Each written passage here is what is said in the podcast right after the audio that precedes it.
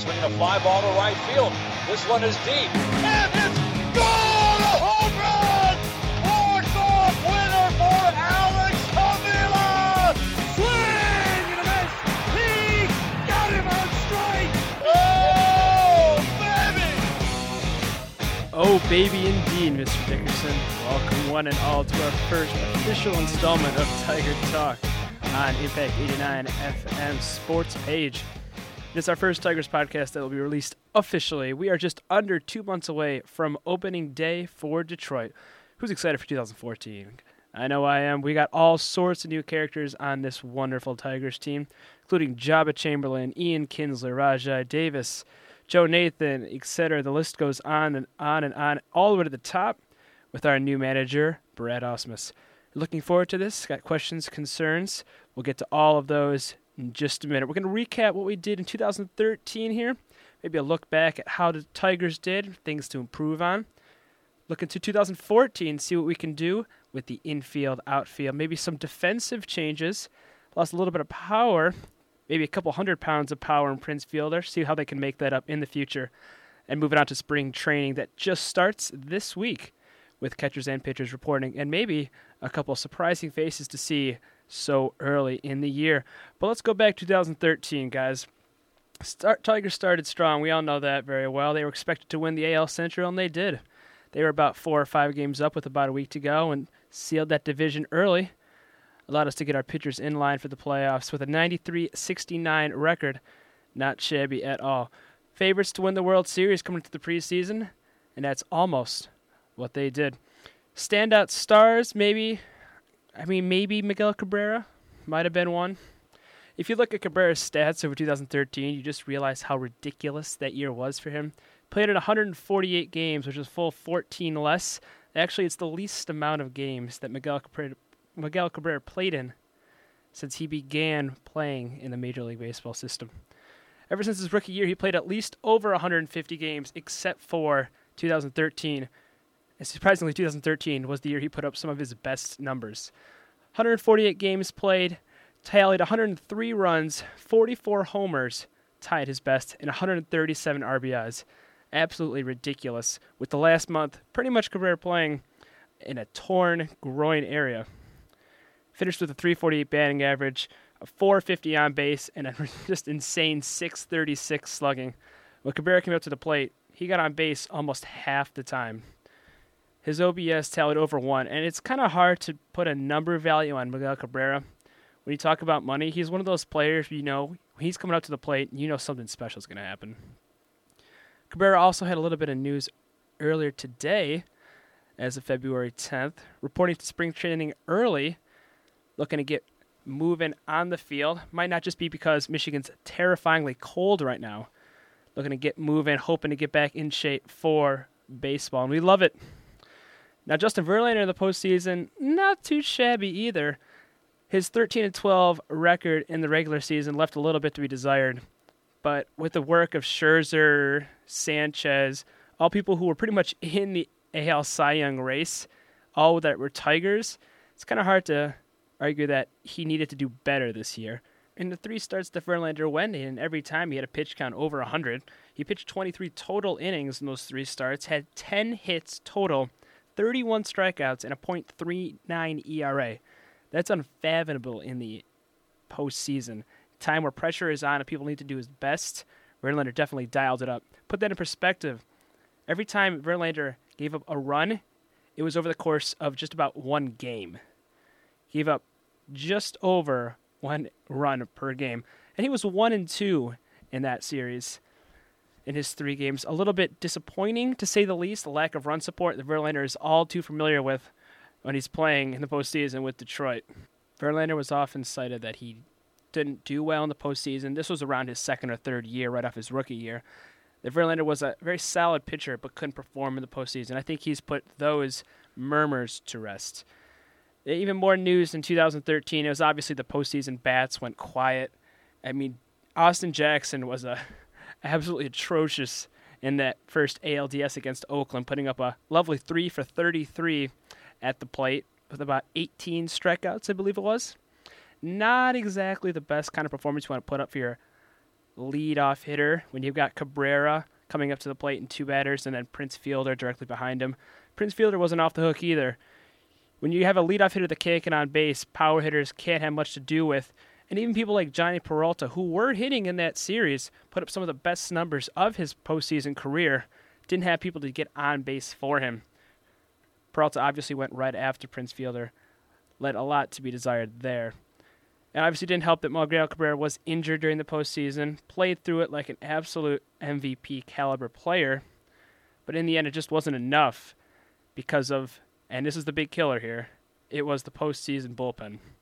Now Max Scherzer had some absolutely phenomenal pitching in the postseason, as he did through the entire year, and Jose Veras and Joaquin Benoit, who were supposedly our closers, forgot how to close during the ALCS. I hate to bring this up to Tigers fans because we all know how devastating it was to watch it not once but twice to see two grand slams hit off of us in the end of big games, Games 2 and Game 6 of the ALCS against Boston. David Ortiz and Shane Victorino are not my friends, nor will they ever be, in case they were ever worried about that. Ultimately, it cost Detroit the series. Jose Veras proved that he could not deal with the pressure pitching in these big-time situations. Detroit picked him up from the Astros midway through the season. Pressure might not have had a huge effect on him in Houston, just maybe a guess there. Joaquin Benoit picked a very bad time to start blowing saves. But enough about the old. I want to talk about the new. Let's look forward to 2014. 2013 is behind us. It's over. We have a whole new revamped Detroit lineup here. Our infield is completely new. Nobody's at the same position they played in 2013. Castellanos, a new recruit that you've been hearing about for years now, most likely will be coming up to play third base for Detroit. Jose Iglesias, the almost sure-handed shortstop, as we saw once again in 2013. No, we're done. No more 2013 talk. Jose Iglesias will be starting at shortstop for the now St. Louis Cardinal Johnny Peralta. Ian Kinsler will be at second base, another new acquisition. And Miguel Cabrera, ready to go from that injury, will be at first base back home. Obviously without his buddy Prince Fielder, and no cool celebrations after home runs, but we can go without that for now. Obviously this adds depth to the team. Everybody can say that bats go quiet once in a while, and it obviously did for Detroit. But things that can't go quiet are stuff like defense and speed. They're intangibles. They don't show up a lot on paper, but you know that they're very necessary for a team to go as far as the Tigers need to go this year.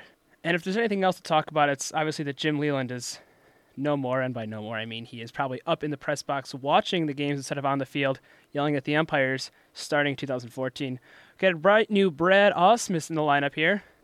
If anybody wants a little background on Brad Ausmus who hasn't done it already, I'm your guy. Let's do the little bio right now. Background on Brad Ausmus. He is 44 years old, actually one of the youngest managers that the Tigers have had. Originally was a catcher for the Tigers. In his 18-year career, playing baseball from 1993 to 2010, finished with a perfectly mediocre 2.58 batting average. He was, however, a three-time Gold Glove winner. He played for the Padres, the Tigers, the Astros, and the Dodgers, both in the AL and the NL. And he worked in the front office for the Padres from 2010 until 2013, when Leyland decided he was done working for the Detroit Tigers as their manager. Detroit decided to pick up Brad Ausmus, young but talented manager. Actually worked for the Israeli national team, who lost in the pool round and almost made it to the World Baseball Classic in 2013. Now the 37th manager of the Detroit Tigers, and I, for one, am very happy to have him. The only problem is if time will tell if he deserves it. Now, obviously, we want to talk about Joe Nathan, who is probably the most important Tiger to watch for the 2014 season. Detroit is not shy about telling the world that they need a closer. They have been going through Jose Valverde, Joaquin Benoit. None has worked, even though Jose Valverde was perfect in 2011. A little bit of a fun fact here for you. Valverde had 51 consecutive saves between the 2010 and 2011 season. In the 2012 season, he lost on opening day to... That's right, it was the Boston Red Sox.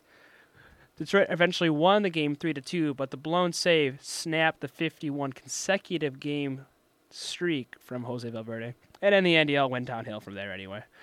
I don't like to talk about it. Naturally, the Tigers went on to try to find a new relief pitcher. They had in a guy named Joe Nathan, somebody who was 39 years old. He'll turn 40 at the end of 14 season. And this is a closer that's designed to win and designed to win a championship for Detroit right now. He is experienced. He knows what he needs to do, and hopefully he'll understand that he has to get things done. Little line on Joe Nathan. He's been playing since 1999, been with the Minnesota Twins in 2004. Moved over to Texas for the last 2 years, where he had 37 saves with only 3 blown saves in 2012 and 43 saves with only 3 blown saves in 2013. So even though he's an older guy, you can't say that his consistency as a closer has not dwindled at this time, which is probably good for Detroit, seeing as what they need is consistency out of a closer, for seeing that atrocious performance in the ALCS. In any event, he is my Tiger to watch for the 2014 season. I hope I am correct in saying we won't need to watch him very much. He should be very fine on his own. But that is wishful thinking, as always. Moving on into 2014, we got all sorts of new faces, including Brad Ausmus, including Joe Nathan, including Ian Kinsler, our second baseman, ready to go on the infield. Just as sure-handed as Jose Iglesias is. And the infield has really come together over the last year. It took a lot of heat, especially the Tigers as an organization in general, that they focused around power and not as much speed and movement on the base pass. Kinsler's a good mix between that. He had 15 stolen bases in 2012. Not a huge number, but definitely more than Ramon Santiago, definitely more than Miguel Cabrera, obviously. That goes without saying. Prince Fielder, big guys on the base pass. Hopefully it's going to be more of the little guys get onto the base pass and the big guys bring them home. It's obviously the most simple way you can put baseball in general, but it's something that the Tigers need to work on for this new year. If we move on to spring training now, we are looking at a Detroit team that is hopefully ambitious. Miguel Cabrera was not expected to report for another week to spring training down in Florida. Now, we talked about this earlier, whether Cabrera is just wanting to get up and start moving around again after his surgery. Also, Verlander is back at spring training. Again, maybe because of his surgery, maybe because the weather in Detroit is just awful right now. But it's good to see both guys, both MVPs, looking to get ready for the next year and hopefully are coming back from surgeries even more than 100%. Cabrera and Verlander both spoke to press a couple days ago. Cabrera said that he is 100%, even though he doesn't like giving a number to his health. And he showed up to spring training about a week in advance, and his quote to the free press was pretty simply, "Let's do it." It's a good attitude to have for Miguel Cabrera. Hopefully, he'll show that he can. As we said already, Justin Verlander threw about 20 pitches off a flat mound as of February 10th. That was according to reports from ESPN. He was talking to press, and he said that he felt good after his core muscle repair surgery, and he called the surgery a blessing and surprise. And he felt that he needed this time to get over what was straining him before. And when he took pitches, he had absolutely no pain whatsoever. And luckily for the Tigers, Verlander's injury did come really at the best possible time. And the season was over. Verlander had issues beforehand. He maybe didn't have as much power behind his balls as he should have. And he was ready for the start of the season as most people projected. He's going to be out slowly coming back for another couple months or so. But by April 2nd, when Detroit's ready to play, hopefully Verlander will be in contention for the opening day role, obviously. It's going to be a battle between Verlander and Scherzer. Who deserves it more? Is the Verlander the hometown guy, or Scherzer the best pitcher in baseball right now? It'll all be up to Ausmus. It'll be his first big decision as manager. Other players that reported early to spring training included Verlander, Porcello, Sanchez, Drew Smyly, Phil Coke, Dwayne Bello, and Alex Avila. Pitching coach Jeff Jones and Brad Ausmus were also set to arrive today. Now, again, we talked about players weren't required to come early. Pitchers and catchers were reported to come in the next couple of days. They're showing up early. Might just be a sign that they want to get the season started. If we take it as an optimistic thing, we could say that people are coming early because of the good managerial chemistry that Brad Ausmus is making with his team, bringing them together, telling them to start strong, perhaps. In the end, it's all about what they do on the field. It's good to know that players are anxious and ready to get on that field to get going, but they need to produce results. In 2014, I think maybe not just for Mike Ilitch in general, but for this Tiger Nation. We've gone about 6 or 7 years waiting for a World Series ring. I think it's time we got one. As we saw earlier in the week, Scherzer and Porcello, along with Avila and many other Tigers, agreed to one-year deals with the team. That's including Austin Jackson, Al Albuquerque, and Andy Dirks. Now, obviously, this was to avoid arbitration from Dave Dombrowski. He's on a very long streak of not needing an arbitrator to help him with his team. For the most part, the Tigers are willing to negotiate, and Scherzer, with his pretty hefty contract, I think as much as he deserved it, maybe needed more than a one-year deal. It was iffy amongst the public if Scherzer would even stay with the team. Luckily, we know that we've got two of our pitchers, even though we had to say goodbye to Doug Fister. I wrote an article about a couple weeks ago mentioning how this team needed to improve during the offseason. A little bit of a postseason report card from the Detroit Tigers. You can check that out, impact89fm.org. Just go to Tiger Talk, you'll see that. And it was about starting pitching at pretty much all the aspects of this team that required a shift or maybe a change. And it was written essentially to see if the Tigers would clean up shop and maybe find a new strategy because the power game wasn't working for them. And for the most part, they did a very good job of that, acquiring Kinsler, acquiring Rajai Davis in left field, even though our fielding was, for the most part, pretty decent. I use that decent term loosely, obviously. But in the end, the Tigers needed to revamp and figure out a new way they needed to win these series. In the end, power is just not going to cut it for this team. And a combination of pitching and hopefully speed on the base pass will end up to be a much better combination and strategy for Detroit.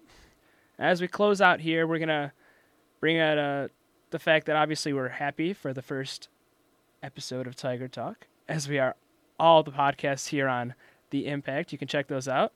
Obviously, we have our new sports program, Michigan State Sports, and all the Detroit sports. Obviously, impact89fm.com/sports. Check out podcasts, articles, and more. And as we always know, we're going to see in the next installment of Tiger Talk, I might bring out a White Sox fan, lives close to home, see if I do a little bit of arguing with him. Maybe we'll ask the question if I can sit in a studio with a White Sox fan and settle our differences through intelligent discussion or not. I guess we'll just have to wait and find out. Thank you all so much for listening, and go Tigers. Baseball, Hank and Charlie slugging, Tiger baseball, schoolboy did the chucking. Goose Goslin made opposing pitchers scream. Then Georgie Kelly came upon the scene. I'm talking baseball, the Motor City team. Well, Hal and Dizzy set him down.